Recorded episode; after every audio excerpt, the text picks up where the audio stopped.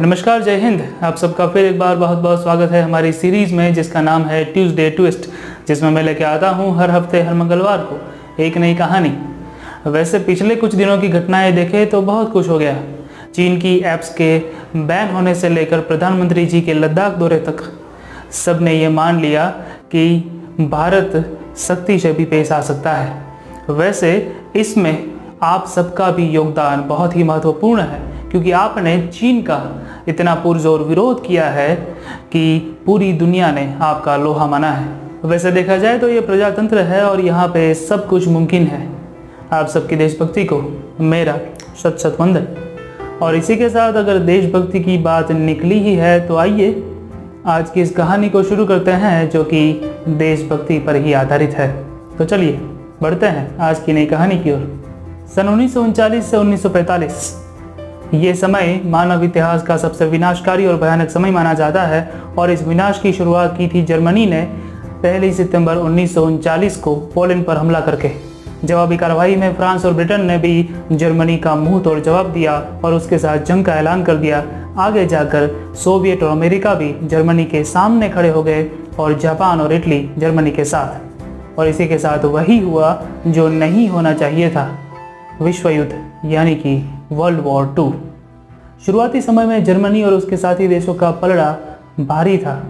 Hitler की तानाशाही का प्रभाव कुछ इस तरह से था कि उसके लिए उसकी प्रजा और उसकी सेना मरने मारने तक को तैयार थे। वैसे देखा जाए तो कहते हैं कि इस ज़माने में बहुत सारे आविष्कार हुए, लेकिन ज़्यादातर आविष्कार विनाश का ही कारण बने। इन आविष्कारों में देखा जाए तो छोटी बंदूकों से लेकर बड़े बड़े टैंक और बम तक शामिल थे। धीरे धीरे युद्ध ज़मीनी सीमा से हटकर आसमान और समुद्र में भी लड़ा जाने लगा और फिर ज़रूरत आन पड़ी नए युद्ध जहाज़ और विमान बनाने की। लेकिन एक समस्या भी थी। इन सब चीज़ों को बनाने के लिए चाहिए था बहुत सारा धातु, जिसमें लोहा, एल्यूमिनियम, टीन और कॉपर भी शामिल था। लेकिन प्रॉब्लम ये थी कि जर्मनी ने अपना इंतज़ाम कर रखा था, पर अमेरिका के पास लोहे की भारी कमी थी। मेटल की शॉर्टेज को पहुँचने के लिए अमेरिका और उसके साथी देशों ने बहुत सारी कोशिशें की अपने सारे हाथ पाँव मार लिए, लेकिन उनसे कुछ हो नहीं पा रहा था। उधर दूसरी ओर, जर्मन्स इस तरह से सब पर हावी हो रहे थे कि मानो जंग अभी ख़त्म कर देंगे। अगर सब कुछ ऐसा ही चलता रहा तो जर्मन जल्द ही जंग को जीत जाते और आधी से ज़्यादा दुनिया को वो झुका देते। लेकिन अमेरिका को तभी एक अच्छा ख्याल सूझ गया। अमेरिका ने अपने प्रजा से ये अपील की कि आपके सैनिक वहाँ जंग के मैदान में अपना लहू बहा रहे हैं। उनके लहू को रोकने के लिए हमें आपका लोहा चाहिए। अब उस ज़माने में सोशल मीडिया नहीं था, इंटरनेट भी नहीं था। इसीलिए अमेरिकी सरकार उस वक्त पोस्टर्स के ज़रिए अपने प्रजा तक ये जानकारी दे रही थी कि आपके स्क्रैप की, यानी कि आपके भंगार की आज ज़रूरत है। ताकि आपकी सेना आगे बढ़ सके, आपकी सेना दुश्मन को जवाब दे सके। और इस बात को अमेरिकी प्रजा ने एक मुहिम बना दिया। हर जगह पर गली मोहल्लों में बहुत बड़े बड़े संगठन बनने लगे। वो संगठन घर घर जाकर लोगों से स्क्रैप जमा करने लगे। और लोगों ने भी अपने पास जो कुछ भी था, वो सब कुछ देश के लिए समर्पित करना शुरू कर दिया।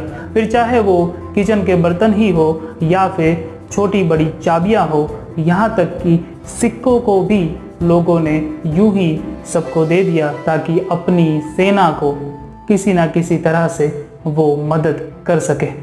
आप सोचेंगे कि स्क्रैप देने से भला क्या हो गया?